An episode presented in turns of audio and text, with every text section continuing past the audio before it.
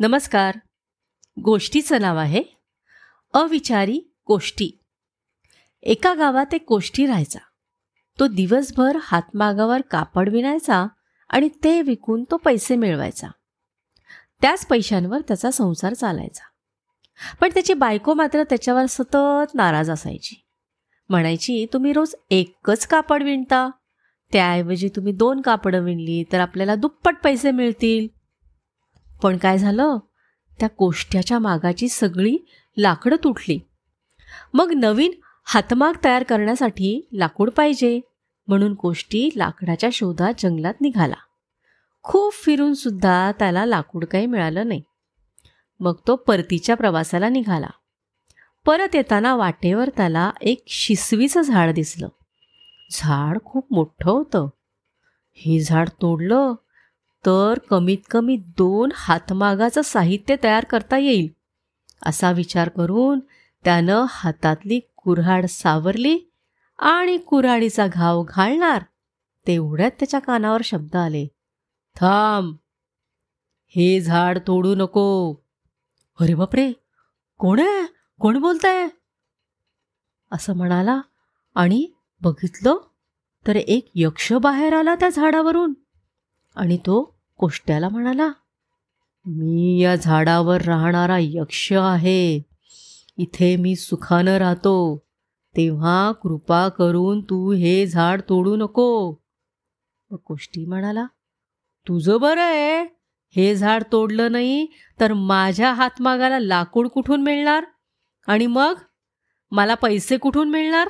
मला उपाशी मारायचं आहे मी हे झाड तोडणार म्हणजे तोडणारच.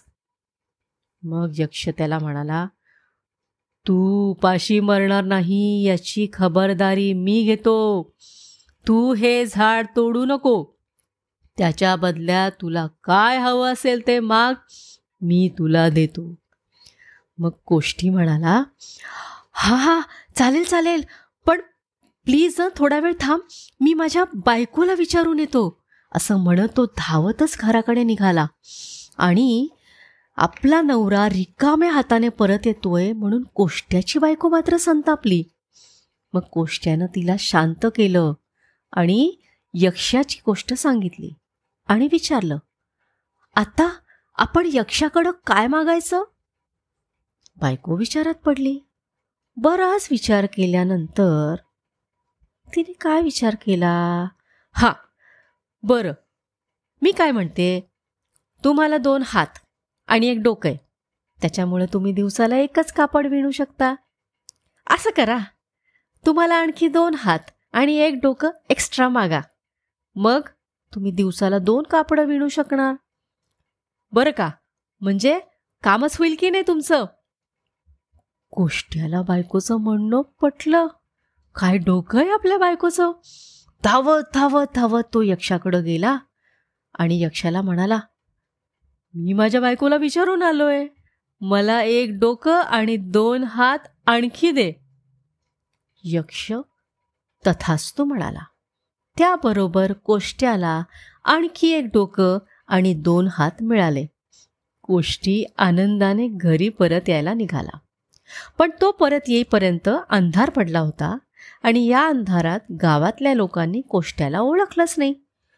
दोन डोकी आणि चार हात असलेला हा प्राणी म्हणजे आपल्या गावावर आलेलं संकट आहे असं गावकऱ्यांना वाटलं.